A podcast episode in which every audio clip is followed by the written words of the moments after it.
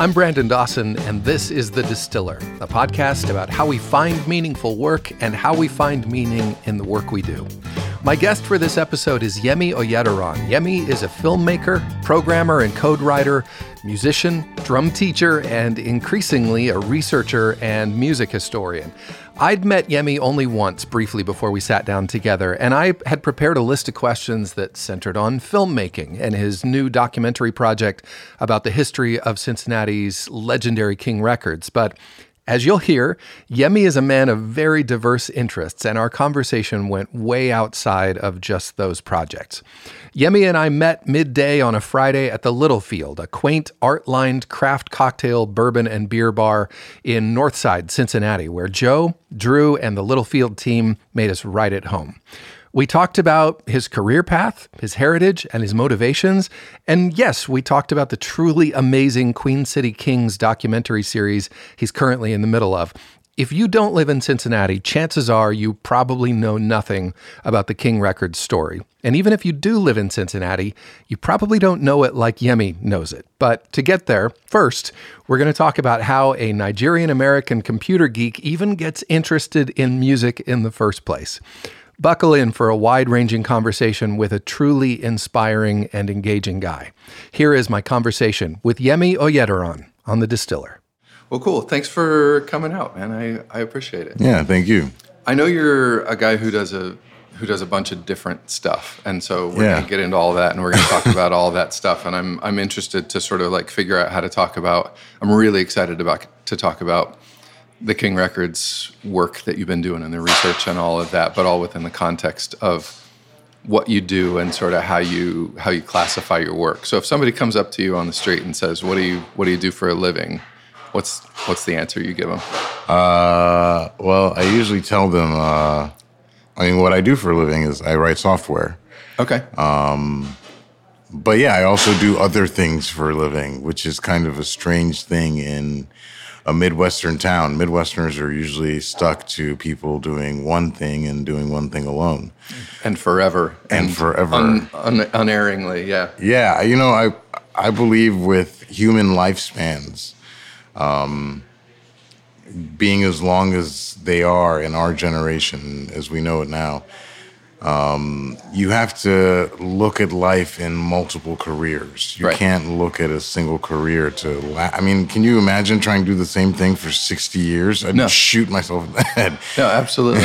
yeah, my dad. My dad was a nuclear engineer, and he worked for basically the same company. It got bought by multiple companies, or he worked at the same site, and different contractors came in. But he did the same, effectively the same job, you know, for fifty years. Yeah. I can't I can't imagine that. Which I mean, I would love that actually. I would love to have the same job well, that 50 certainty, years. That security. Yeah. Yeah. But I want to do other things as well. And right. I'd like for my life to be full with, you know, in humanist education, uh, we aim to be well rounded. So our high school education is really focused on all of this breadth of education and then the minute you get out of high school, you're expected to centralize to one thing, specialize, and, and, that just seems so. What a waste of 13 years of my time. Yeah, of getting me to have these well-rounded skills to allow me to do all of these things, and then I'm not allowed to do or find different ways of using them or connecting them. It's just a very right. So I just I couldn't help myself, and I was broke for most of my 20s. Uh-huh. So you know, like I babysat well into like my mid 20s. Yeah. I so I just I taught French well into my right on. You know, like you do what, got, what needs to be done. Yeah. So from doing that, like I just kept doing these things just because you know of hunger. yeah. No, I you're you're talking my language because this is honestly this is why I want to do the show. Why I started the show is because I've never been able to come back come up with the single thing that I wanted to do for all of my life. I want to do every time I meet somebody and I find out what they do, I'm like, man, I wish I could spend a couple of years doing that. I, I wish I could like get in and learn what you do. And, and so I've had a lot of careers over, over my life and I love to talk to people about how they make the choices they make and what they do. So there's some stuff that you do that I'm super excited to talk yeah. about, but let's talk for a second about the stuff that you do that that just pays the bills. You work you work for the government. You write software. Yeah. Okay. Um, or I work in the government. government's a better way, to, an apt description. All right. Yeah, and yeah, I write software. It's kind of my first obsession in life. Um, Okay. And it's continued to be my obsession. It's kind of a strange thing. Um, my father introduced me to computing, I think, when I was nine. All right. And I stayed up all night and How did he do that? Because I had like an old TI computer, you know, like the first, like what was the introduction to computing? Uh, it so my he came home with he would come home with different parts every couple of days. right on. Um, and this was kind of leading up to Christmas. It was my Christmas present was a new computer. And so with every part that would come, what's that? And I'd have to go run to the library and read about every ounce of that part. And Oh, wow. Um, you know, the chipsets and sort of okay, because I mean, you're just sitting and you're looking at this and you don't know what it is completely, but you know this is going to be super freaking cool. Right. Um, And so I'd like write down like the chips and try to see if I could identify the chips. And um, as each part came, I just eventually learned how to put the whole thing together. So when we got all of the parts, we s- stayed up, put it together, and then How cool. installed the installed MS DOS. I think like MS DOS three or four. um, it was uh, um, X eighty six, uh, three eighty six. Um, yeah, That's really cool. it was yeah. It was. I, my next one after that was a four eighty six DX. Then after that, I uh, had a Pentium sixty. Uh huh. A Compaq. I yeah, and, like, These are just- words I haven't heard forever. Like I know, man. Like 46 and Pentium. And, I mean, this was my jam. I got super into that stuff. You know, Yeah. like I ran OS two Warp. Uh huh. You know, I. so you learned to program DOS originally, and Yeah, you were writing yeah. code, and I mean, I really, I, I have a problem of immediately obsessing. So by the time I was like twelve, um, I was hanging out with a lot of IT professionals and software developers. My father worked for NASA or uh, owned a contracting company that uh, did work with NASA and with GE and some other with uh, Yeah. avia- aviation. And so I also had a lot of access to a lot of nerds and a lot of professors or PhDs. Um, and yeah, I started writing some pretty, like looking back, some pretty intense programs really early, you know?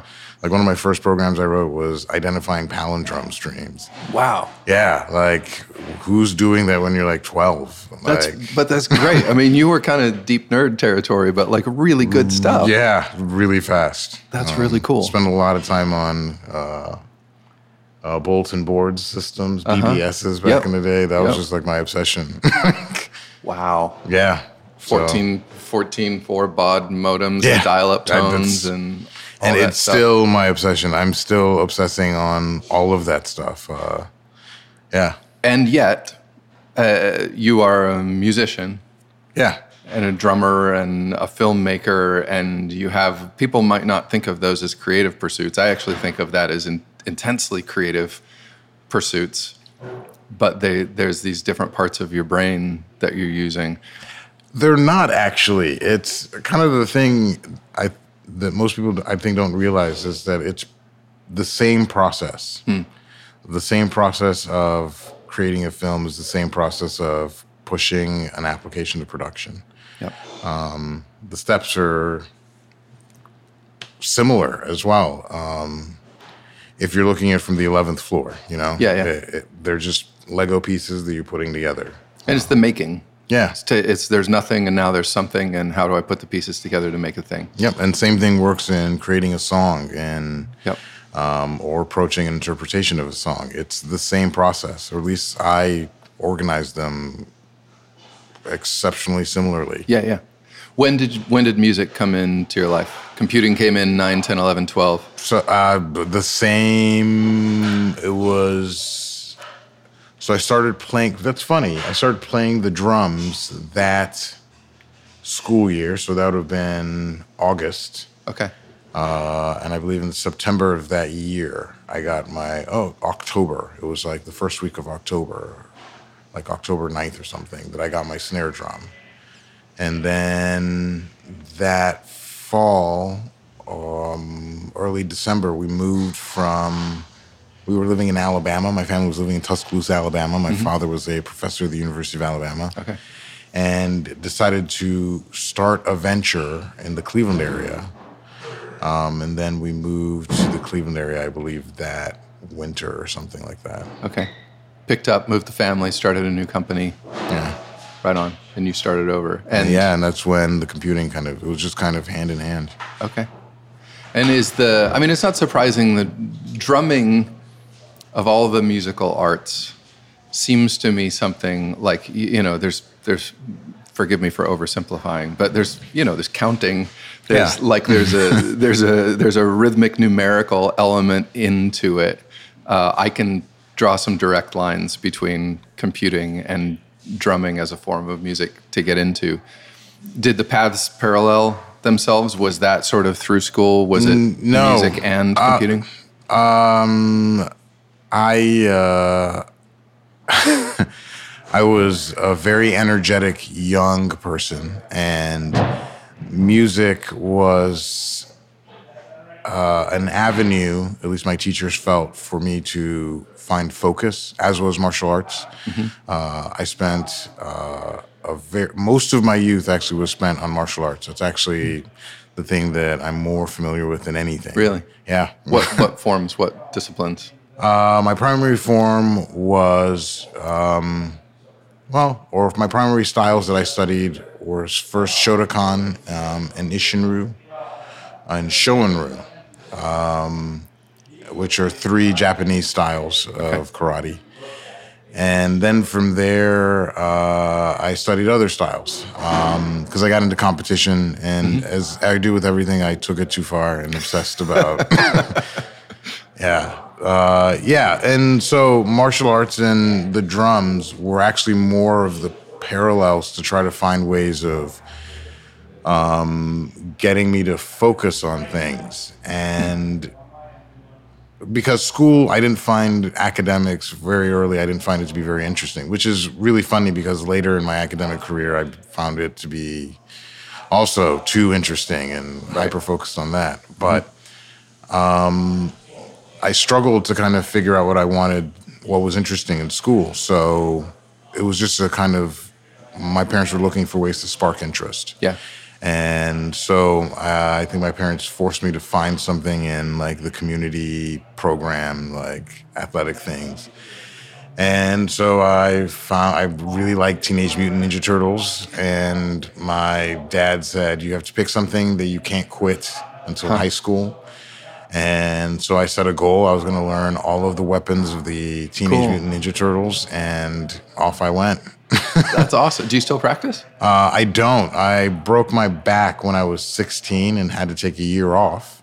How? Doing martial arts or something? Yeah, I had to take a year off or two years off from competition, from the competition circuit. Uh, or I was 17. I can't remember how old I was. Um, And in that year is when I started spending more time on the drums. So, uh, funny enough, I have an obsession with drums, uh, like the instrument itself. And that was the year I bought my uh, my baby, my drum set. And which I actually found, a cl- I've been searching forever. I found another one. I've always had this fear that something's going to happen to my drum set. I've like been What is it? What's the kit? it's a the drum set. It's Yeah. a Yamaha 9000, um, and it's this like really special, weird version of the the Yamaha 9000 is the uh, what became the Yamaha Recording Custom, which is the most recorded drum set in history. They had this weird the first couple early years of the run when they were deciding what they were going to do before it ultimately Yeah. became what it was Yeah. they did a couple they just they had one configuration change in the density of the wood um, and how they did things to the wood. So one they did a wrap finish. It's the only year like like two years they only did a wrap finish.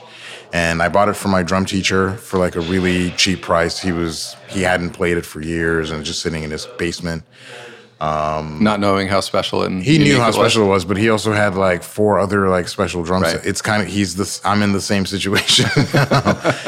um, and yeah, so he sold it to me, and uh, I broke. I hurt myself in. I was doing a track season, a taekwondo season, and a karate season, uh-huh. like all kind of like intersected at the same time. Um, they all had very different schedules, but this was just like this small window when they were at the same time, and I believe that I just spent too much time on mm. just working out, and so I hurt myself, um, and just needed to figure out something. I was going crazy. I needed to figure out something to do. Yeah. And so I just spent the most of that time just on that drum set, like right just on. prepping the drum set, cleaning the drum set. Yeah. Uh, playing and hitting it. Um, and it just eventually just kind of turned into this that just completely diverted my path of what cool. ended up being my ultimate, you know, uh, focus was. I believe there's um, who's the local guitarist? Adrian um, Fetters, Rob Fetters, not Rob Fetters. Adrian uh, Belew. Adrian Belew. Yep. Uh, kind of had the same thing because Adrian Belew was a drummer.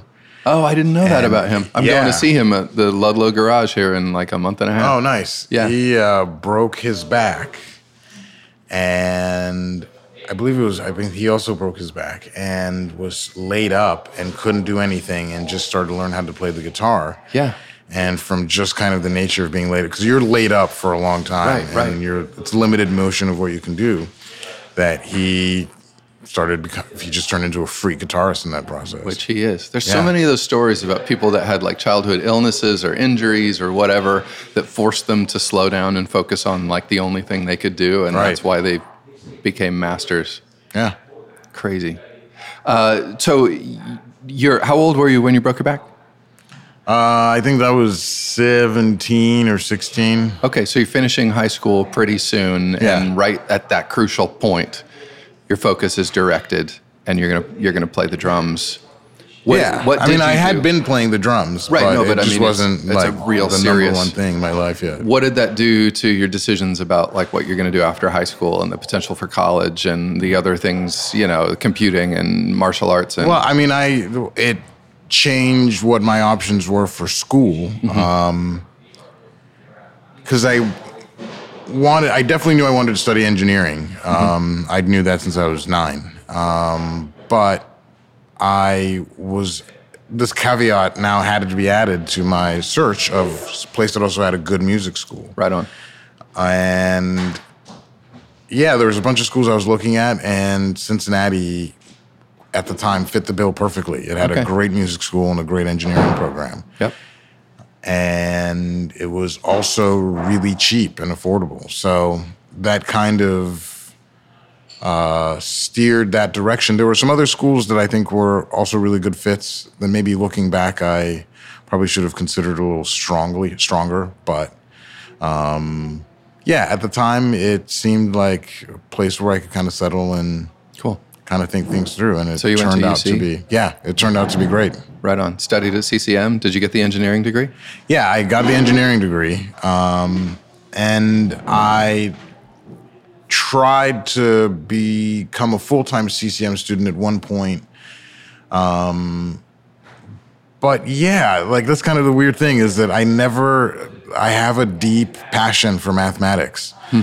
A lot deeper than because people music is this very um, roman- people romanticize music. You yeah. know, it's this thing that people are like, "Oh my God, you, if you could do that for like your life," and yeah, how could you ever want to do anything but that? Right. Yeah, and yeah, to me, the amount of joy and pleasure and entertainment that I get from making music or performing I equally, sometimes even more, get from sitting in a room with another nerd and like reading a research paper and yeah. going over the proof and oh, cussing each other out. And like that to me is equally entertaining. Right. right on. I love that. For people that don't know, we're talking about CCM. It's the College Conservatory of Music at the University of Cincinnati, which yeah, is this one of the best music schools in the right. world. Really, really great place to to study. It's it's amazing. We started this discussion off talking about like the what academia does in terms of making you want to specialize, which is sort of one of my axes to grind against it. This is great because it's like you're essentially saying, I want to do all the things that I want to do and I want to follow my interests and follow my passions. And you've done that. And it's funny because you've been pretty visible in Cincinnati for the last year because your company Afrosheen has created this documentary series about King Records and. I, I certainly coming into this, I'm prepping for the interview. I'm I'm thinking I'm going to be asking you all of these questions about just music, but this is so much better because I find that like this is a one facet of the of the stone that makes up who you are. yeah, which which I love. Yeah. So so uh, and I want to give some time to that project because it's a neat project. But I want to I want to talk about your life and how that develops. So. Um, you graduate with the engineering degree. You pursue that path as your professional path, and then I assume you're you're still playing a lot, playing in bands. Yeah, um, there was a couple years where I wasn't playing out, um, but yeah, I've more or less been playing out in Cincinnati since I've been here. I left, I moved for a couple years, I came back. Um, but yeah, music has kind of always been an easy way to feed myself. Mm-hmm. Um, it's a skill set that I've been really blessed to have because it's applicable uh, anywhere, and I've been able to use it everywhere that I've been as a quick way immediately plug into some musicians, find yep. a gig, and from there it buys me time to be able to find whatever else I need. Right. Um, and yeah, yeah, I mean it's yeah, it's an important. It's just yeah. I, I lost my train of thought. No, that's all right. but it sounds like it's been it's been important to you not to be uh, forced, you know, not to be pigeonholed, not to only let the coding side of yourself, even though they're the same person, but but let that take over and let that take away other pursuits. Yeah, I mean, I also really had to uh, fight hard for it. That's kind of another thing that having a you know i'm from a nigerian family and nigerian nigerian parents aren't keen on you know it's kind of like if you ever, you ever see shows on the usa network there's like sure three jobs on the USA Network. You can be a lawyer, right? You can be some kind of doctor or nurse, yeah. yeah um, what else? Or you can be a, some kind of police officer. But these are the acceptable professions. I forgot. For... I'm sorry, a spy. That's right. the other one. you know, right. That's like it on USA Network. Those are your four possible jobs you're going to have. For yeah. Nigerians, it's you're some kind of doctor, uh-huh. uh, medical, or uh, some kind of engineer. Yeah and because these are the stable professions that an that an immigrant family wants for their child to basically but, say. I mean, yeah, that's yeah. pretty much the only. Not even those are the only professions you're allowed to participate in, hmm. um, because those are the those are the job sectors that were openly willing and only interested in talent. Right. Because they're just so talent deprived. Right. Right. Um, that it, it's those are the only places where race accent, religion, none of that matters. Yeah. yeah. Um, so wanting a future where your child can determine their own path, yeah, as they were able to, uh, is something that they acutely understood hmm. coming to America. Right on. And wanting your children to follow those paths is something that they push very hard. So, you know, when I, I come from a really big and well known musical family in Nigeria, um, uh, so there's a guitarist, a famous guitarist by the name of Sunny Ade, King Sunny Ade. He's like the Elvis of Nigerian music, hmm. of Yoruba music particularly. Uh, if uh, are you familiar with high life or juju music?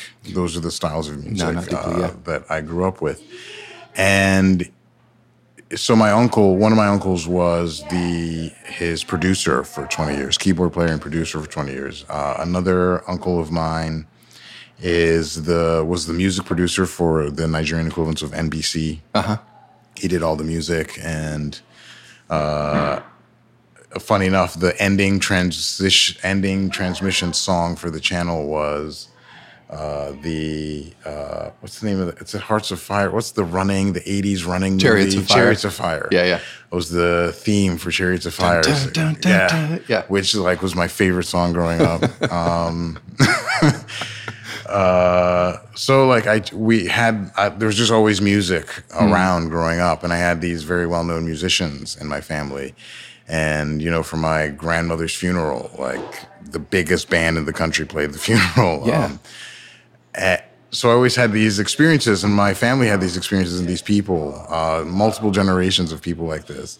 So when I came home and I was like, Dad, I'm really thinking about music school. You know, his first reaction was like, I didn't move 3,000 miles for you to go and become a Oh, musician. yeah. Right. you know, like you We could have done, done that. right. You had all the things Yeah. to do that and that avenue to do that in Nigeria very easily. Right. I, I very much believe that this is an opportunity for you to do focus on computing, particularly since I think there's going to be a future in this computer stuff. Boy, was he wrong.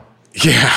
Um, no, that's that's Yeah. I wa- I love that. There's uh, last year we had two uh, guests that we talked about. Melis Aidoan, who uh, started Ruya, um, and Anne Marie Herrera and Luis Laya, and there were two episodes that um, that really featured the perspective of people uh, of immigrant families heavily and i really loved like getting that perspective and one of the things we talked about especially with melis was access and like what you know because there's this idea this american idea that you do what you want and you follow your passion and and for a lot of people in america that's an i that's an idea they don't have access to Yeah, I mean, my parents weren't feeling that. Do whatever you want, feel whatever you want. I mean, like most Yeah. people don't know this about immigrant families and kids.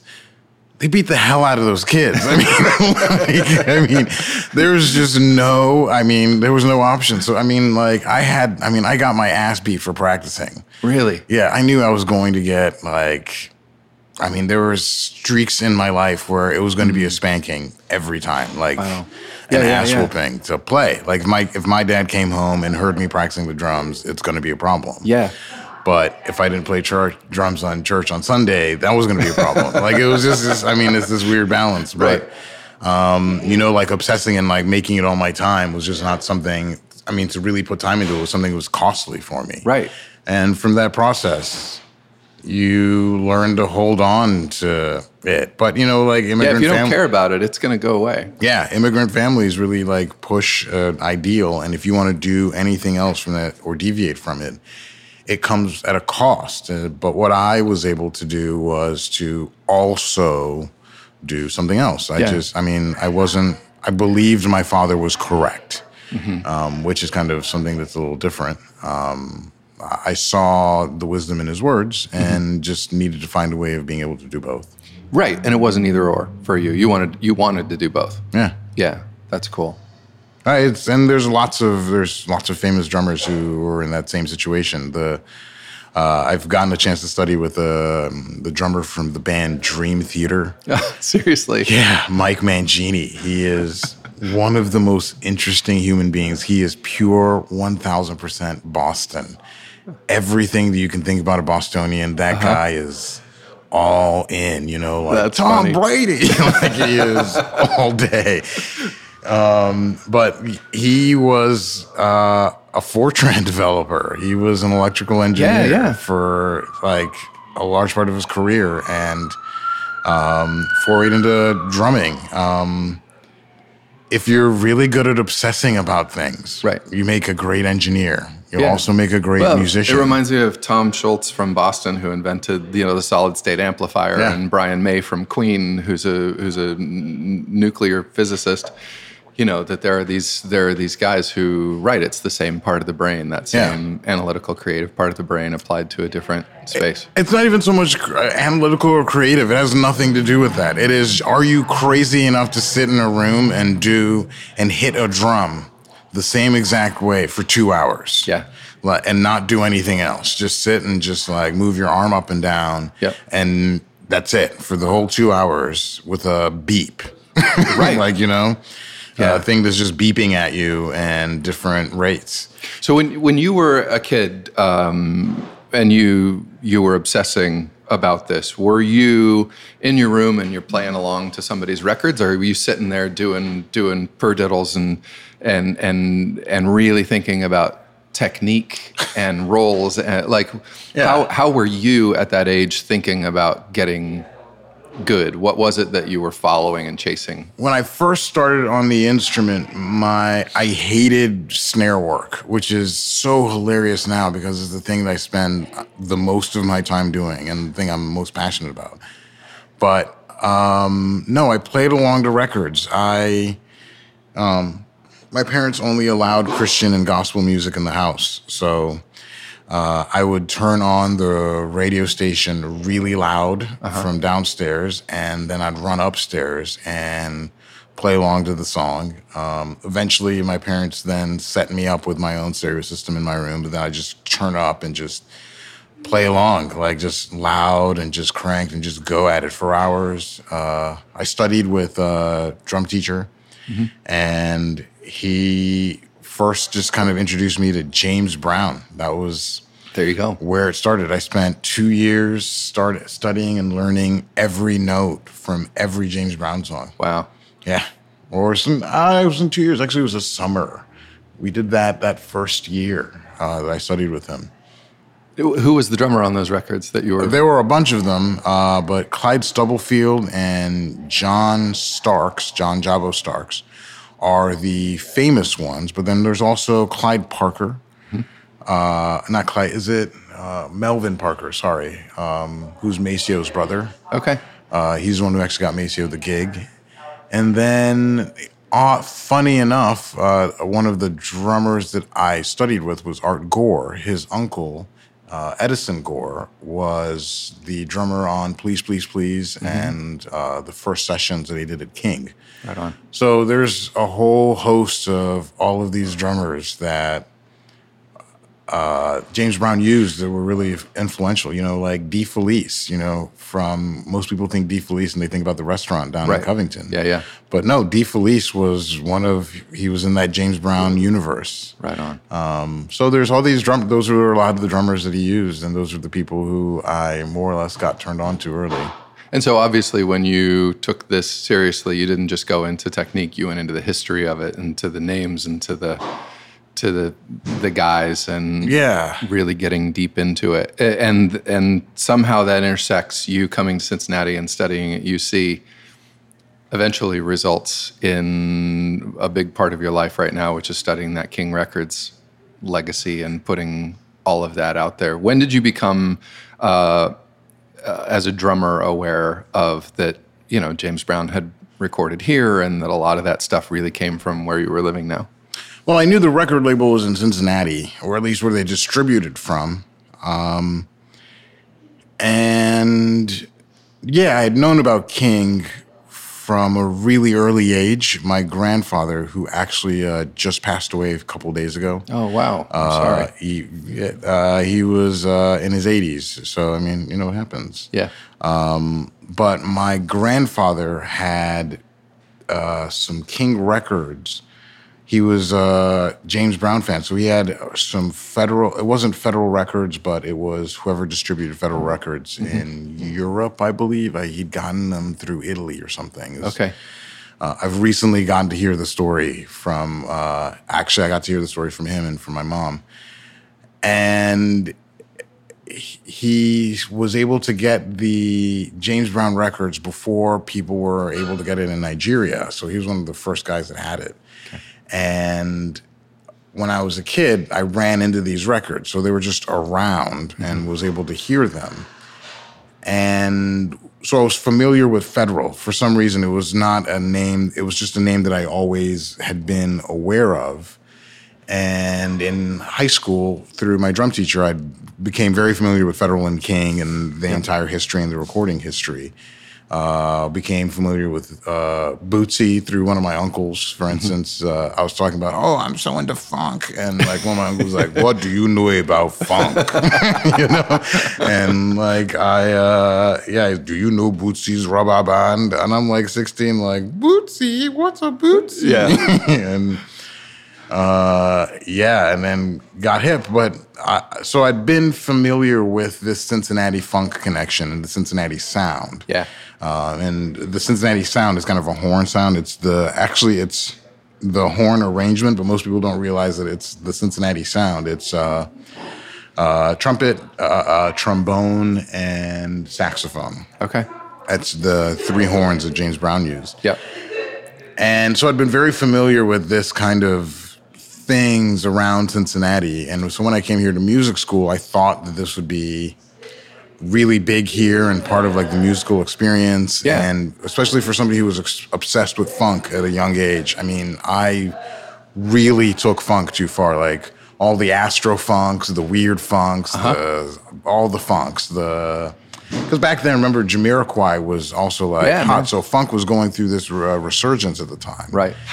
And I really thought I was going to get this like deep funk education in Cincinnati. That's one of the reasons that I came here. Right on, okay. Um, its appeal. It had a good engineering school, a good music school, great music school, but And this, this funk tradition, funk, yeah. yeah, and and uh, it turned out not to be the case as far as Cincinnati being into funk as from a music perspective um, as much. And then times also changed. Um, but there's this legacy here and the King stuff. So I Yeah. started kind of digging into King.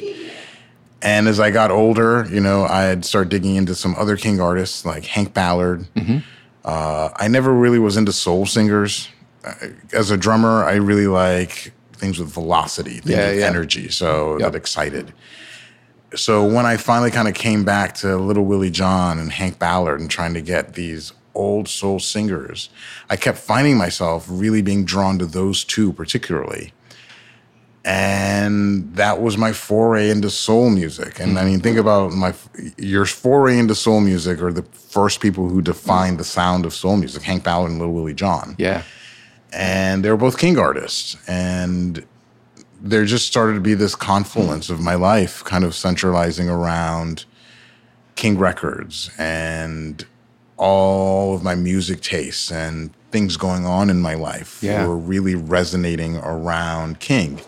And at the time, uh, JP and I had just moved our studio from, we were in Camp, uh, Camp Washington. JP's your business partner. Yeah, my best friend and my business partner. Okay. Um, and we'd moved our studio space to Norwood, and it was down the street from King. Yeah. And so we started looking and saying, okay, what if we try to come up with a framework? Uh, so JP is also equally nerdy. We met in the first day of school in computer science. Okay. JP was a computer science student. He left because we were. It's funny enough. We were both kind of in the same place. We were immigrant families. Grew up in immigrant families. We grew up in. Um, uh, we shared a similar faith or the same faith, and so really became fast friend, like Okay. really close friends, really really quickly. Uh, I think I walked into the calc class and I tried to be the professor, or I started talking smack, and JP called me out, and then we just took Right over the the, classroom of just like just smack talking each other for like the rest rest of the term, and then the next term we took all of our classes together and Right on. From then on, yeah, uh, we led to Afrosheen. Uh, but we started talking about Afrosheen, these concepts very early on then. So Afrosheen is. I want to, uh, you know, not not skip too far Yeah. ahead. Afrosheen is your production company with JP, and the name comes from. So I am Nigerian, as I've mentioned, uh, and I try to remind everybody as much as possible.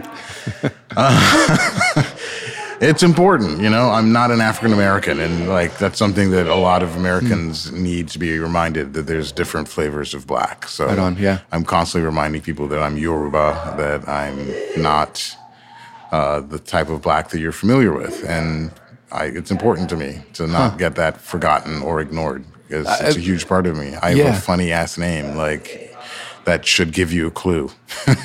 Do, what does that mean to you? What does it mean to you to be distinguished as Nigerian as opposed to African American?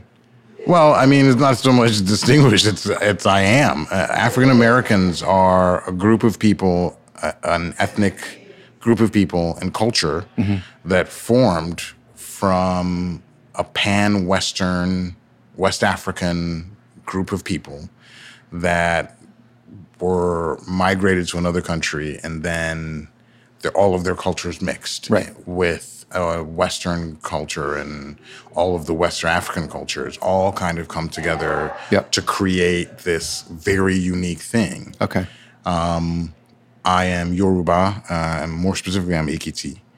Um, which is the region. Or so my ethnic group are a combination of city states. Okay. Uh, very much very similar to the Greeks, um, and my city state is Ekiti Okay. and uh, it's I'm very proud of that. You know, my father made me learn my family history going back for multiple generations and would test me on it. I mean, I'm not kidding. Right on. And I love it. I love Nigeria. I love the people. I love my family. I love being in Nigeria, meeting Yeah. other Nigerians. Um, we have a very it's a very unique culture and it's also a very definitive if you have an understanding of Nigerians and you have an understanding of Yoruba culture, I make a lot more sense to you. Um, and a lot of people have the anticipation of seeing this black guy and they expect an African American person and I'm not. this is more all. about your heritage. Yeah, no, I mean, like, I don't. My, my parents, my father is a very proud N- Nigerian, and uh, you know, I mean, he moved, he got a scholarship to do his PhD at Cornell, mm-hmm. and after finishing his degree, the world was literally his oyster, and mm-hmm. every major corporation was trying to get a hold of him. And he moves back to go become a professor in the state system in Nigeria mm-hmm. with his young family. I mean, I was two or three at the time. Okay. Um, So, a very proud person about his country Yeah. and believes that he should literally roll up his sleeves and at whatever cost to try to live, to add value to his country.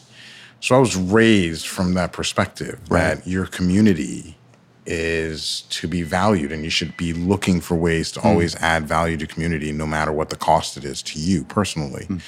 We should all be working towards that and i mean he lived that by example i mean you leave an ivy league college i mean you're in the 80s six figures immediately and you're talking to go back to making a salary of the equivalent of like two to three thousand dollars a year Right. that's commitment Yeah, some deep pride in your yeah, culture. and my father's commitment in that culture is something. And then uh, that's kind of us. Yorubas are very uh, hold that very dear, even in slavery.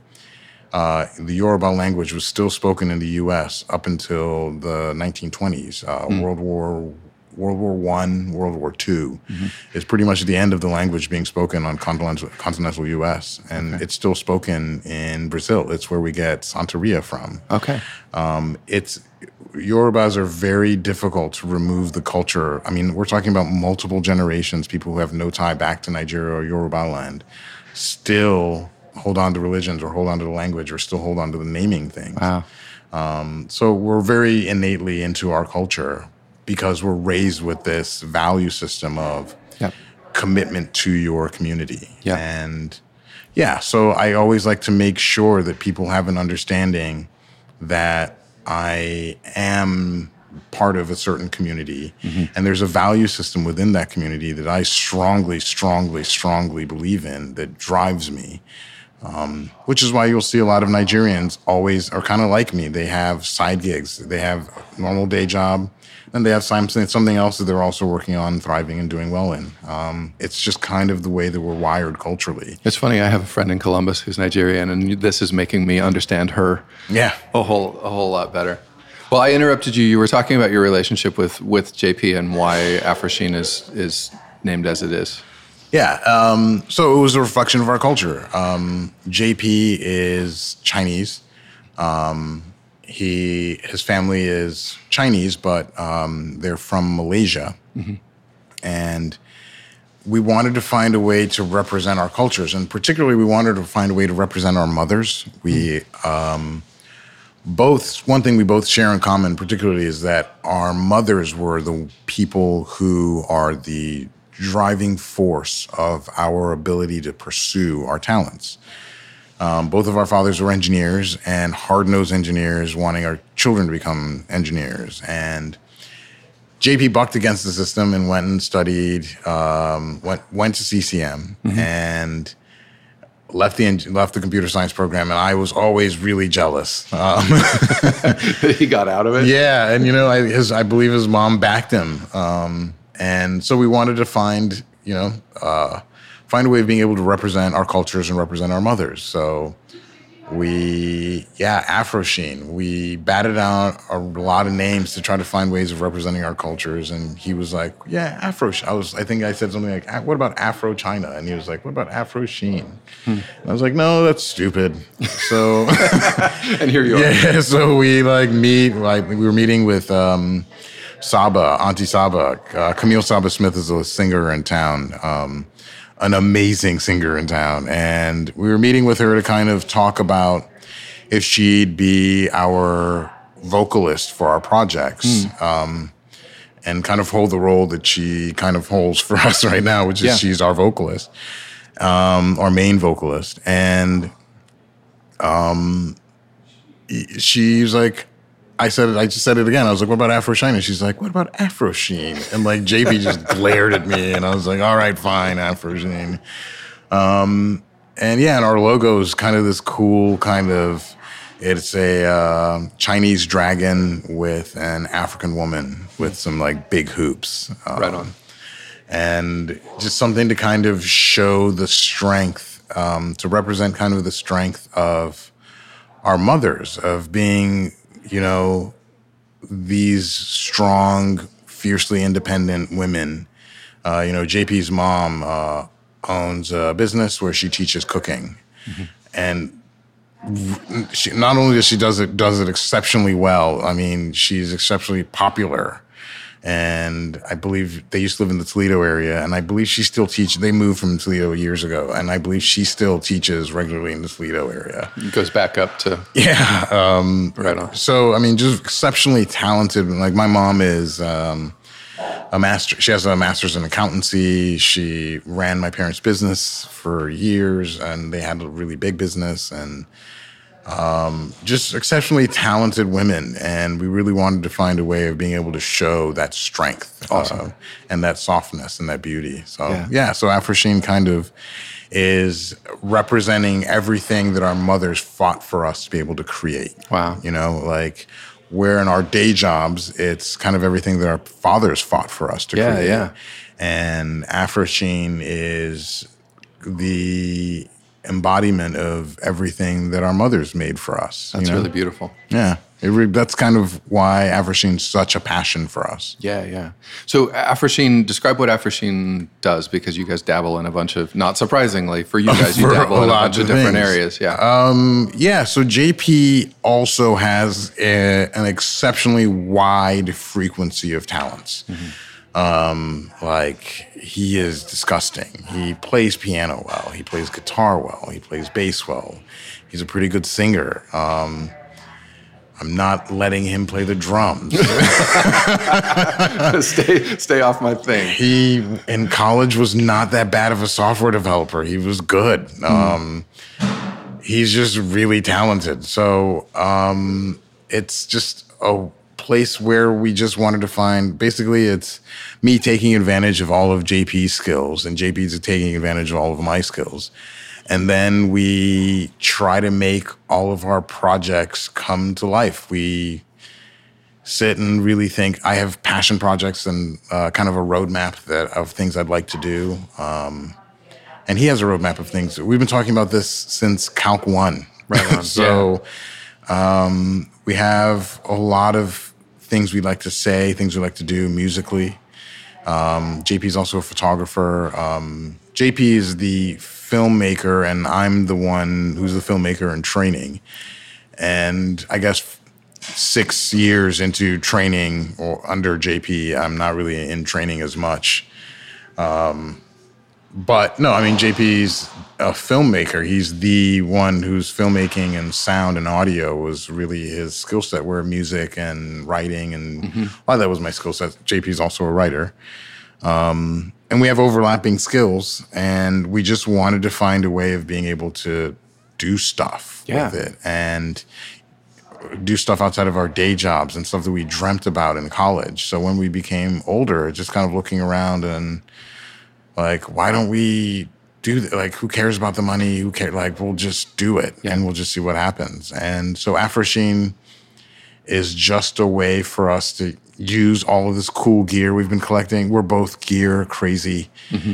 Um, all this cool gear we've been collecting and buying over the years, and to do all the stuff that we talked about for the years, and just stop talking about it and do it. Just do it. And it sounds like even that theme of rejecting narrow definitions and specialization that even Afrosheen is just a place to do whatever you want to do, not to be a film production company or a music production company, but to be a whatever we want to do. Company. Yeah, we want to be creators and we want to be creators with purpose. Mm-hmm. Um, that's and because we have day jobs, we can focus first on creation rather th- and value of creation mm-hmm. rather than a monetary value of creation and we want we want to do something for our community. So that's yeah. what the driving. It's and a lot of people very early, uh, all not very early, but still ask, "What do you guys do? What does Afrosheen do?" And people are like, "Oh, so people now kind of think that we make movies, but." No, I mean, there's always a video element to what we do because um, of JP's film, uh, um, yeah. film skill set.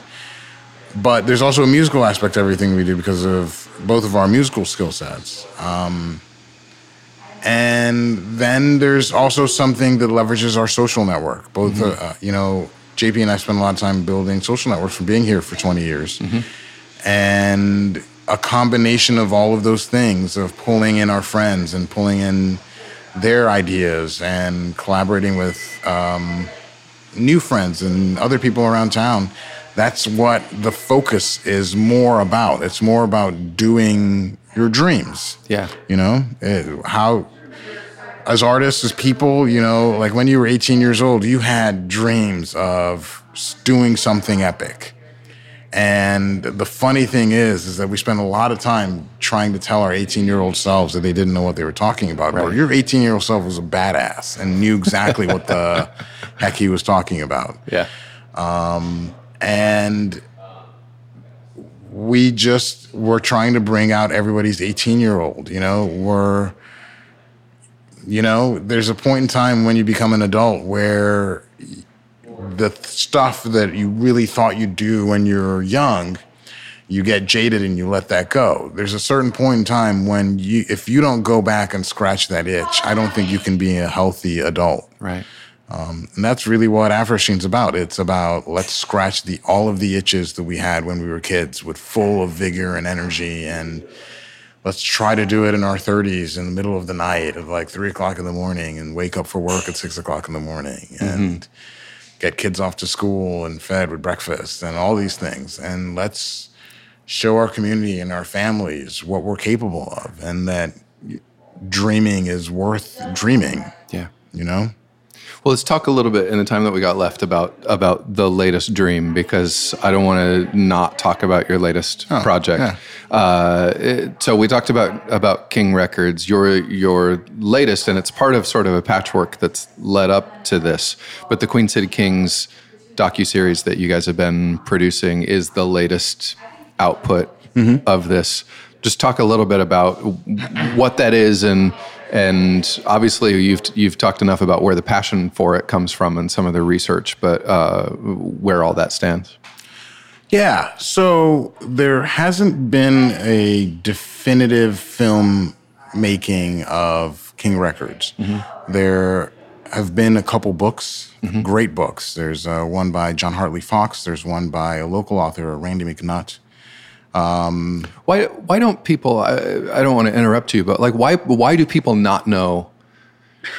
Uh, so I moved here, you know, from out west 15 years ago, and yes, I'd heard of King, but I had no idea what it was. And moreover, I just didn't have any sense for what Cincinnati was. You have, even if you've never been there, you have a sense for what Memphis is, and you have a sense for what Detroit is. But by and large, people don't have a sense of what Cincinnati is with all of this music, powerful music history. Why is that? Yeah, well, in Memphis and in Detroit, all of the record labels stayed. They didn't get bought up and move out of town, for one. Mm-hmm. Uh, a lot the personalities. So record labels or independent record labels are very personality driven. You know, Leonard Chess Yeah. was a personality. Right. Good lord. Yeah, As Sam was Phillips. Sid Nathan. Yeah. Sam Phillips was a personality. Berry Gordy, personality. Yeah. Um, you know, Berry Gordy is still around and was still in Detroit. And well, when they moved to Los Angeles, but was still around and able mm. to keep that torch around. In Cincinnati in 1968, Sid Nathan dies. He was the founder of King. the founder of King Records and the president of King Records. Then in 1970, they are bought. The company's bought and sold to uh, Starday Records. Starday Records is then after that immediately because Starday is in a similar situation where their uh, owner also passes away right after this purchase is made, and they fold also, and then it's basically just picked apart by Leiber and Stoller. Yeah. If uh, if you're those are the guys who did the writings for uh, Sun and Elvis. They wrote all of Elvis' Yep. material and way more. You know, like Hound Dog and all those songs. Um, and yeah, so then after that, so they take the publishing rights, and then the mechanical recording goes to a guy who wants the Red Sovine collection. And Red Sovine is this trucker country uh, artist. And that's the only interest that he had. He only wanted that part Just of the this catalog. little slice. So the rest of the catalog that includes some um, secret, there's a bunch of them, secret James Brown recordings. Really? Yeah. Do they exist? Unreleased James Brown recordings that didn't get moved over to. So after they split over all these rights, some of them didn't go. Oh, I've been able to kind of track down and figure out the. The James, there's some James Brown songs that were supposed to be sold to Polydor, this German company that uh-huh. bought all of the bought the James Brown's next contract went to Yeah. not everything got over. There's a couple songs in the paperwork that stayed in certain places with certain companies. And there's a bunch of King recordings that never got released. And King has all of them sitting, and there's zero desire to do anything. King with them. has them. So who is King now? King is owned by a company called Gusto, which is owned by, which is a subsidiary of, I believe, the Internet International Music Group. I believe is the name of the company, which is based out of Nashville, Okay. and it's just a small group um, that doesn't care about any of it. Um, I, you know, it's the owners. I, I would imagine, and I think I've been uh, told enough by some of the King people uh, under anonymity that he is the type of he is a very atypical type of person that would be into trucker country. Yeah. And that type of person isn't necessarily going to be into African American music. I understand. And the Reading African between the American lines. tradition. Yeah. And thank you. That makes this a lot easier. and and because of that, uh, I you know he you know is a southerner with um, Just has no interest in putting out this no interest music. in putting out any of that, Yeah. and no interest in any of the other stuff. So because King is and also no interest in selling it to somebody who will. Yeah, King is the beginning of King captures the King is really interesting because it captures the beginning of American music as we know it. It captures the transition from mountain music to bluegrass Mm-hmm. into country. And that whole entire move in that 15 year period of time, King has it because King was Nashville before Nashville. Wow. And when WLW shuts down live talent, they all move down to Nashville. And Mm-hmm. Yeah. then Nashville starts hopping, but it was Cincinnati before. Yep. And WLW, a huge uh, Radio AM signal station, that's still had- operating in Cincinnati, but it was one of those it was the original. nation station. They Yeah. had the most powerful radio station in the country Yep. to the point that they actually the government made them dis, uh, output at a lower level. yeah, because you could hear their signal, especially everywhere. at night when AM radio waves carried. You could. You they could were concerned about across a, the Rockies. I mean, which is kind of crazy to us now, but they were concerned about a single group or a single company having that much broadcasting power over the country. yeah, yeah. Um, Powel Crosley. Uh, but so the so King, you know, so the energy the energy behind King And the company behind King hasn't had any interest in really pushing the stuff that King really did well. Yeah. They did the country stuff well. They did, but they did a lot of other things exceptionally well. Was King unique as opposed to, to exceptionally Sun? unique because Sun is just first of all, Sun is short. Yeah. Because all the stuff that we're talking about is a five year period of time with Sun. Right. You know? Um, and it's just one style of music. It's Yeah. mainly But the King blues. had the original country and bluegrass. It's it had country funk and bluegrass. You soul. It had the beginning of soul. Yeah. First soul artists, first soul recordings are King. Yeah. Um, that's Little Willie John, Hank Ballard. You have gospel. You know, Atlantic tried gospel, failed. Mm-hmm. Um, Chess tried gospel. All of them tried gospel. None of them did it. None of them pulled it off. King was the only one that pulled off black gospel music. yeah. When you, what else did they do? They did, um, oh, rockabilly. You know, they were kind of the early rockabilly pioneers. They, you know, they were the first ones to take black music and move it to the white market, and white mar- mar- music market marketed towards um, whites and uh, selling to the blacks Yeah. these were kind of all new things that America wasn't doing before then. Yeah. And so a lot of the things that King really has are the risque blues, you know, like, you know, my big 10 inch. yeah. Yeah, right. You know, what is that song about? 10 inch record. um, you've got 60 Minute Man, you know, there's even like. So much of that stuff was stolen later by you know by the by the rock bands, by the rock groups because Yeah. I mean it's like risque Zeppelin because and Aerosmith, and all these white kids are secretly listening to this Yeah, stuff right. and like going and like you know making their parents go crazy. You have King did. I mean, King was a pioneer. You know, they were also releasing like gay music, which I guess is that I I get for lack of a better way of describing it. There was an artist by the name of Ruth Wallis. And she was a King artist, but then she would do these blue records, what were called blue Uh-huh. comedy records and they would talk about subjects of homosexuality and she's this like a person that if uh, better distribution had gotten her way. She would be a gay civil rights icon in a heartbeat because when you listen to these songs they're funny but they really contextualize homosexuality in the 50s and 60s in a way that like is completely not okay and very modern for yeah. us. Is this all Sid Nathan? Is it his? Is it his genius to recognize that it's good, or is it his just like will? he was willing to distribute anything, Okay. you know, so he wouldn't put it under his label. So she created her own label and right. he would press the records and then distribute the records for her. Um, but then, like her regular stuff, she would do under King. right, right. But, you know, King has all of this stuff, and that is of no interest to this Southern cat. Yeah. And, you know, he's old. He's an old country boy, and he care. sells his Red Sovine records in country stops and, and truck stops, and that's his business plan for it. He has other things. Uh, he's Yeah. an entrepreneur. He has other things that he does. The King stuff might as well be screwdrivers, is Yeah, I believe yeah. a quote. Um, yeah. So he um, has American so at some point in time when and the other thing he refuses to sell. Uh, the minute that somebody is interested in it, it's kind of some people get that like you want this glass of water. Well, it's now a million dollars. Um, the minute somebody's interested in it, they are more interested in something that they weren't interested in Yeah. before.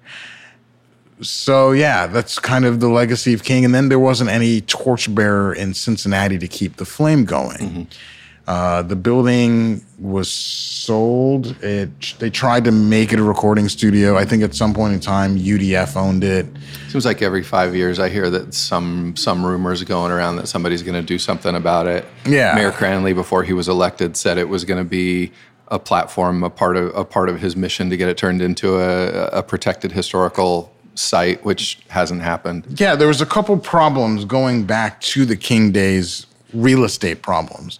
So when Sid Nathan built the recording studio, mm-hmm. because it was an ice house, it was the Avondale Ice House hmm. originally, mm-hmm.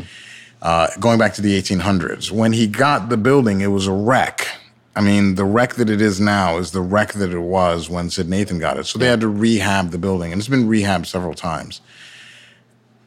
He built the studio as a concrete add-on mm-hmm. because he wasn't allowed to record anywhere in town anymore because for lack of a better term he was well uh, they were recording downtown, or mm-hmm. they were recording on the west side at first at um, Herzog's, Earl Herzog's, Bucky Yeah. Herzog's place, Yep. which uh, he then has a studio on 801 Race, which Yep. is where our, the City Beat is, and Yeah, Herzog Music. Herzog Music now Yep.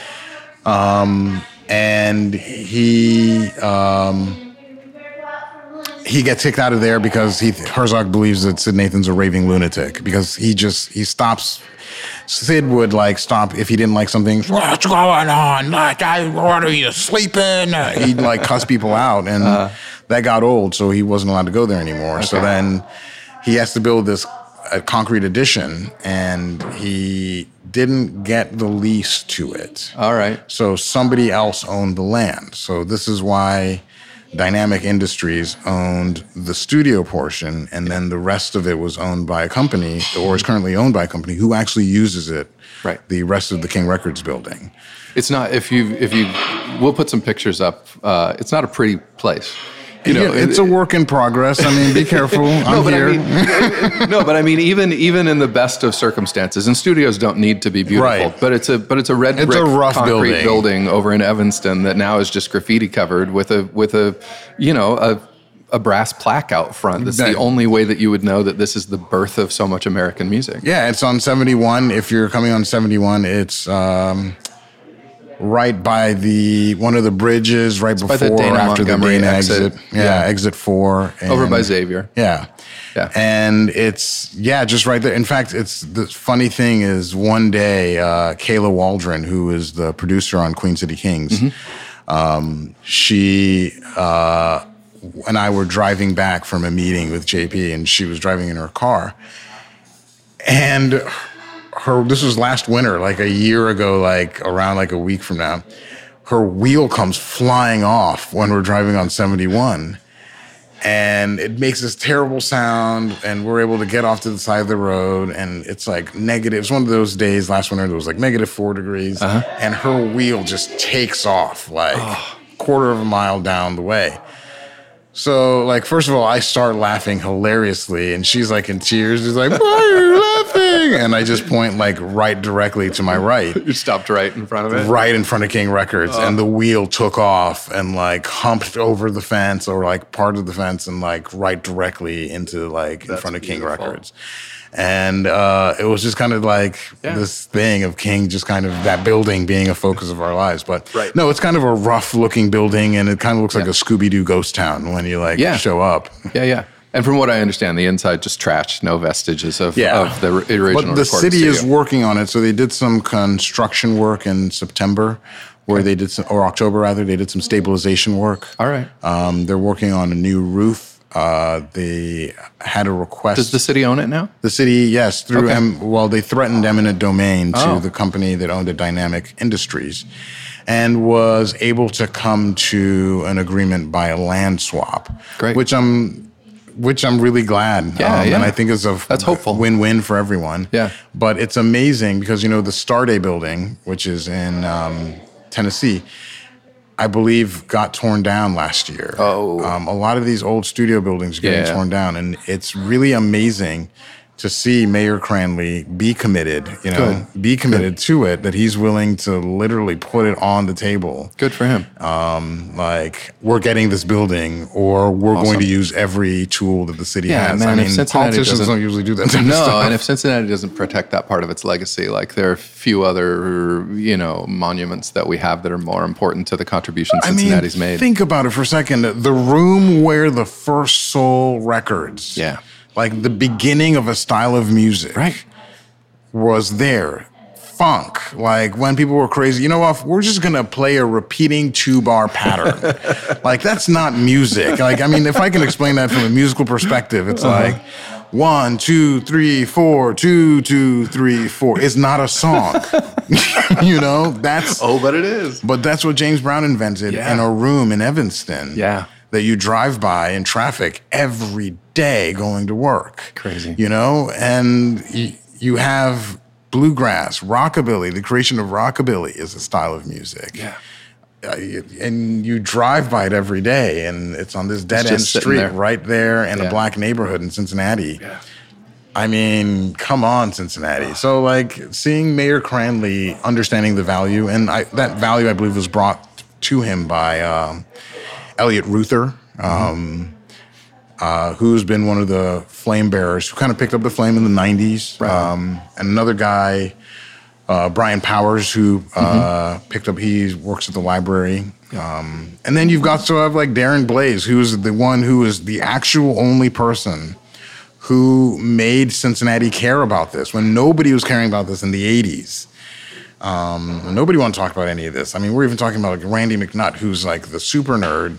Darren's been talking about this forever. Yeah, bearing the torch. Yeah, Darren Blase, uh, who is the proprietor of um, Shake It Records Yep. here in Northside. Him and his brother own Shake It Records. Great record shop. Great. Oh, one of the best in the country. Absolutely. Yeah. Great person, deep in musical knowledge. Yeah. And he's the one who's been keeping this flame alive. You know, Right also on. like uh, Chuck from Wussy, you know? Uh-huh.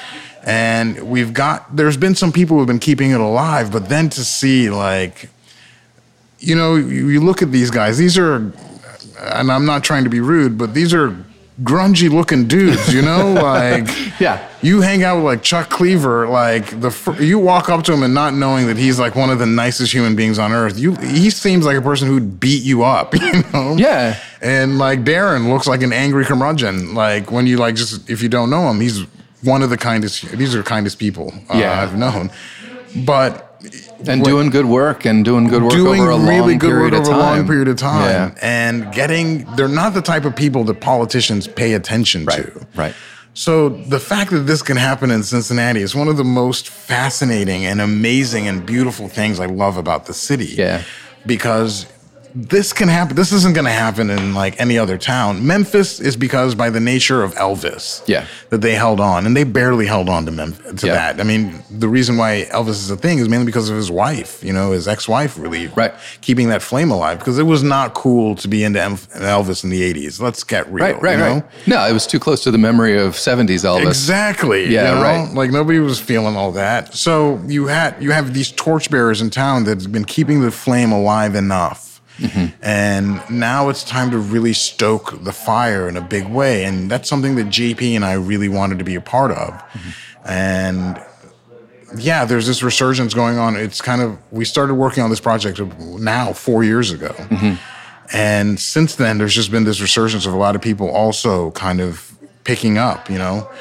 Uh, I kind of put a call out to a lot of some of my artist friends and talk about let's do James Brown jam sessions, let's do uh, King Records this, King Records that. And there's been, yeah, all kinds of events. You know, like there was um, a fundraiser that they did a jam with Philip Paul a couple Yeah. weeks ago.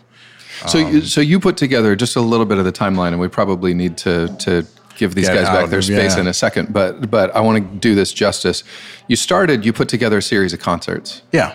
um, and you put a band together to play this music. Did you know at that point that it was going to be a film, or were you just tr- sort of trying to get them the music together? So I had planned on making a concert film of King Records music. Okay.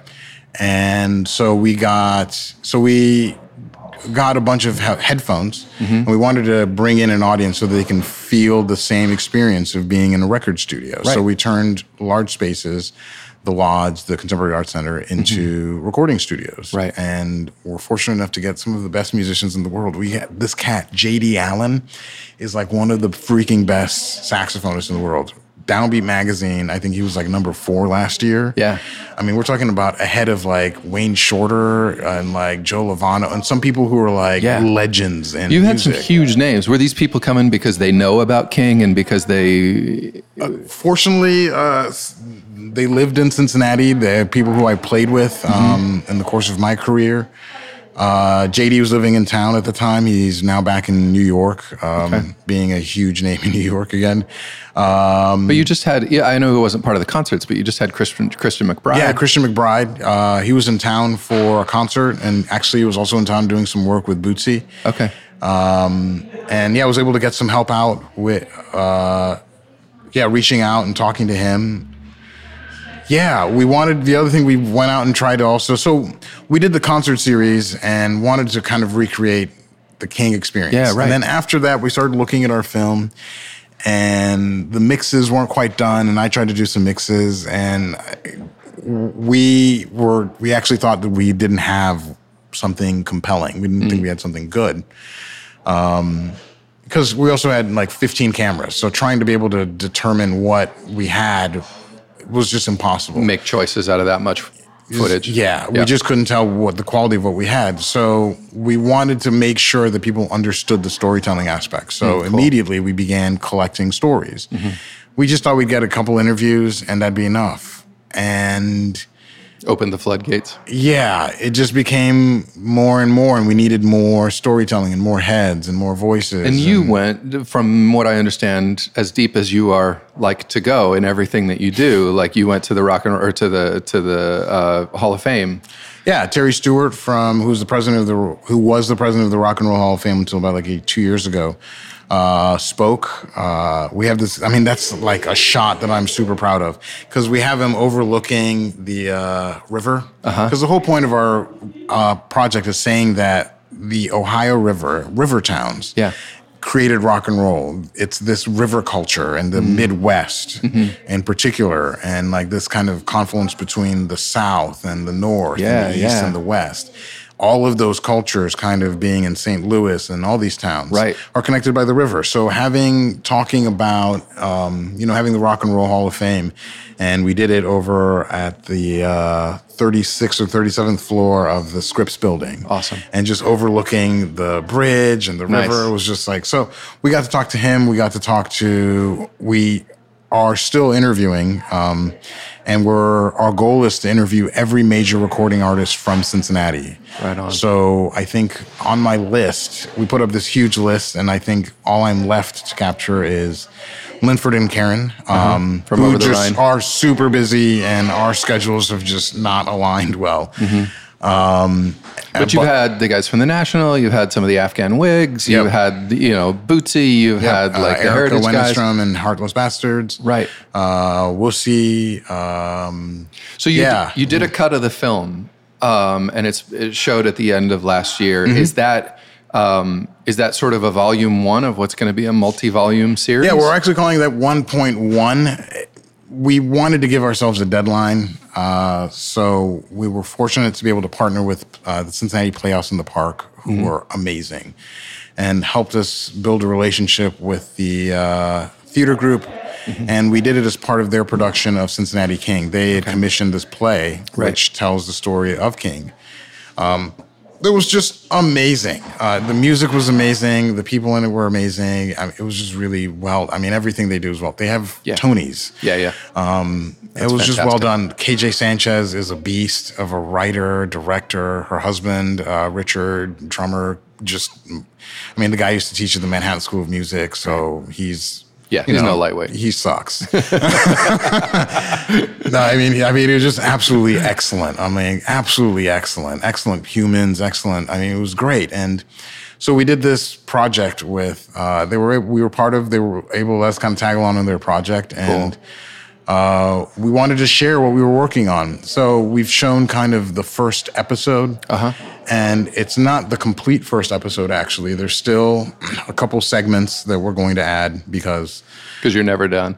Yeah, and it, I would say we spent a lot. JP and I spent a lot of time. JP, me, and Sal. Sal, who was our editor, a lot of time yelling at each other on this project. Yeah. about there's so much. I mean, I found a lot of found footage and Yeah. like performances of oh. King artists that I dug up, interviews from. I hit up like every. Again, I take things too far. I hit up every person who had interviewed every King artist Wow.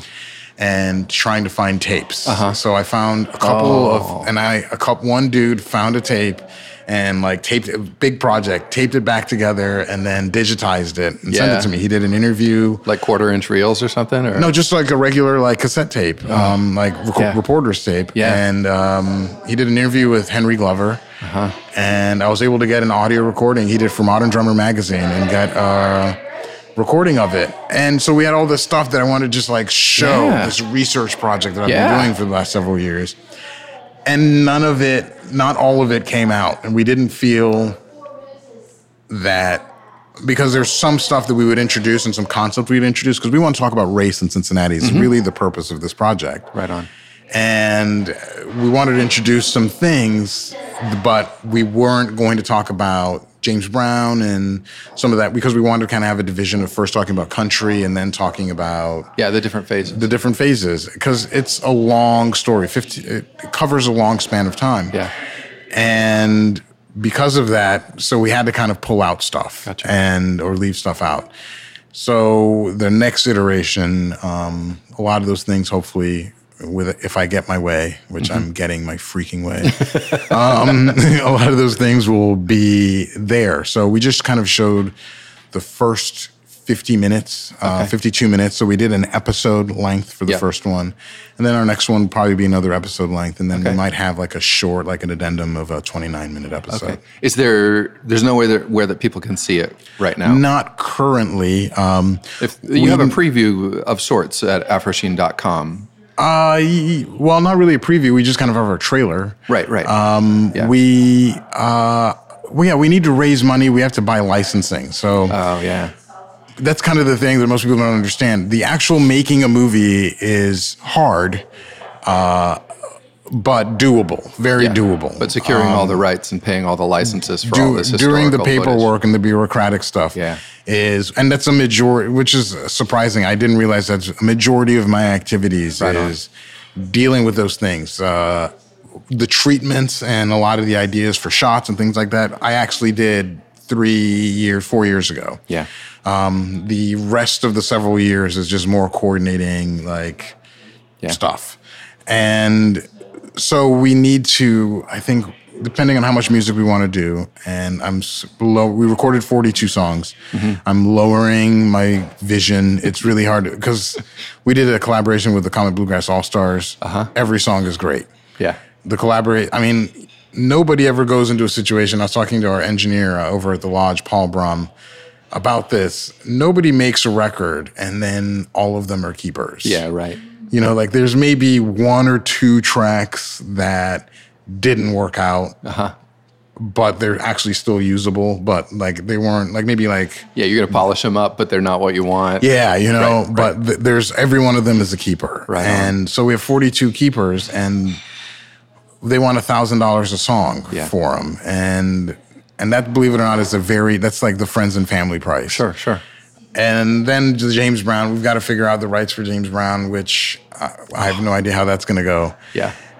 And so we have a lot of money to raise. You know, I think we're probably going to release a CD for all the Mm-hmm. songs, and then for the visual, hopefully, if we can raise for just the licensing, Yeah. twenty to thirty thousand dollars for the licensing. Yeah. So I would imagine you're in Um, heavy to- fundraising. I, I know you guys got a grant from the Haile Foundation for Yeah. sort of the first first go of the work. Yeah, that helped us put our concert series together and get everybody paid. Um, And then Now the rest of it we were doing out of pocket. Yeah. and yes, to kind of go further, um, yeah, to go further and be able to get access to people's time because when you're asking people to do things on the cheap or for free, Yeah. uh, it's hard to really say I need this by this date. Yep. Um, Yep. so we've been fortunate enough to get the, our, our team has been very. They've treated it as if they've been getting paid, Yeah. and we'd like to try to make sure that our team kind of gets treated correctly Right. for their work. And again, all of this around a day job. This isn't Yeah. your full time gig. Yeah. Um, Yep. But so if we're able to kind of do those things, we're looking to then go to film festivals, which is a whole nother um, production. Um, and then from there, uh, we'll see what happens. You know, it's 1% of filmmakers go past that point. 1% Yeah. of filmmakers even make it to the point of film festivals. So Yeah. we're just, we made a movie for Cincinnati. Yeah. And we made a movie that we can show in Cincinnati and share with Cincinnatians. And that's really our focus. But you're making a movie for the history of American music. we are. Um, but I don't care about anybody else. Like, I care about Cincinnati knowing Yeah. and understanding the story. Yeah. And if this is bootlegged, I don't want to say it. Like, I mean, I shouldn't say it, but if it's bootlegged in Cincinnati, mission accomplished, you Yeah. know? Yeah. We're not doing that um, because we want to make sure that the rights holders get their due. Yeah. Yeah. But you know, if it gets boot only, if this is just something that only Cincinnatians know about this documentary, I've done my job. Right. Um, if it goes beyond that, that's great. You know, since and Afro Sheen, we have a rule: everything is has to be done within the 275 Beltway, mm-hmm. which so, is the ring road around Cincinnati. Right around Cincinnati. So yep. we can't farm out like music right. and go buy like canned music from out of town. Yeah. Uh, if we get canned music, we buy it from in town. If yep. we do a distribution process of like music, hmm. it has to be in town. Everything gotcha. we do has to be inside Cincinnati. Awesome. Um, so f- that's kind of our focus. You know, it's this very, and it's kind of funny. It's this very Cincinnati thing. Yeah. Um, that we only really care about. You know, Graeter's ice cream was in Cincinnati for hundreds of years before Oprah cared about it. Right. You know, because Graeter's only cared about Cincinnati caring about its ice. Yeah, they only yeah. cared about being Cincinnati famous, and mm. that's what we want this project to be. Just well, to be something Cincinnatians care about. I'm, I'm sure people in Cincinnati do care about it, and I'm sure people outside of Cincinnati are gonna gonna care about it I, as well. I hope. I hope we can raise money to be able to share it, and once we do that, then well, yeah, we'll somebody's listening there. to this and wants to help uh, somehow see this project to completion. Get in touch with the distiller, and we'll put them directly in touch with you. But yeah, and I will, you know, name my firstborn goat after you or something. You know, I already have firstborn children, so like I can't name them after you. It's I'm sorry. Got to be it's subsequent. Maybe a renaming, Animal. but I suspect that. Yeah, your children are not going to be very happy when you tell, them, tell them what their new names yeah, are. I don't think he'd be into that. He's, you know, a very strong-minded boy. He's just not. really, your son, strong-minded. Yeah, he is. Yeah, and my daughter is a woman, right like already. Uh, Yemi, I've enjoyed this so much, and we need to give these guys their table Absolutely. back and let them open for lunch. But thank, thank you, you, for spending the time. With us. Thank I, you I really for having it. me. I hope yeah. this is a conversation worth listening or editing or you uh, know people listening to. And it's been great. I wish we could take three or four hours to go go into it, but uh, it's been a pleasure. Thanks yeah, so much. Absolute pleasure. Thank you so much. I appreciate your time. This episode of The Distiller was recorded live at the Littlefield, a quaint, art lined craft cocktail, bourbon, and beer bar located at 3934 Spring Grove Avenue in Northside, Cincinnati. Thanks to Drew, Joe, and the whole staff of the Littlefield for taking such good care of us. You can see photos of our time there and find links to the Littlefield's website and social media pages on our website at thedistillerpodcast.com. And if you do stop by the Littlefield, which you definitely should, please be sure to tell them thanks for hosting the distiller. Big thanks to Yemi Oyediran for hanging out with us and sharing his amazing story. Yemi's currently working on the final edits for episode one of the Queen City Kings documentary series. You can see a trailer at their website and follow their progress on their Facebook pages, but you can also visit thedistillerpodcast.com where we have links to all their online properties and a couple of previews of the film you can watch right there. It is so good. And also, on the off chance that you're looking for a chance to invest in amazing independent filmmaking, Yemi and JP are currently working on grant writing and institutional funding to help them get to the next phase of the project. And as he mentioned, just the rights and the licenses alone for this music are a small fortune. So, if you're interested in helping them tell this amazing story of American music history, get in touch with us at The Distiller. You can email us through the website on our contact page, and we'd be very happy to put you in touch directly with Yemi and JP. The Distiller is produced, recorded, and hosted by me, Brandon Dawson. Our show is mixed and edited by Justin Golden. Our logo was designed by Scott Ryan, and our videos are by Mike Helm of Minute Moments Pictures. You can find The Distiller wherever you listen to podcasts, and you can listen and download every episode of The Distiller and find information, including links, photos of the guests, and a map of all of our show locations at thedistillerpodcast.com. If you like what we're doing, please do spread the word, follow and share our posts on Facebook, Twitter, and Instagram. And I should say here, we recently started a Patreon page where you can help us cover some of the expenses that go into creating the distiller. If you're interested, go to thedistillerpodcast.com and click on the Become a Patron button for more information. Everything you need to know is right there. And of course, we'd love it if you'd rate and review The Distiller wherever you listen. That helps other people find out about the show. Don't forget, you can always email us at mail at thedistillerpodcast.com to tell us who you think should be on the show to talk about their search for meaningful work or where you think we should record the next show. So please drop us a line, whether it's by email, on Facebook, Twitter, or Instagram. We always love to hear from you. Until next time, I'm Brandon Dawson, and thanks for listening to The Distiller. Bye bye.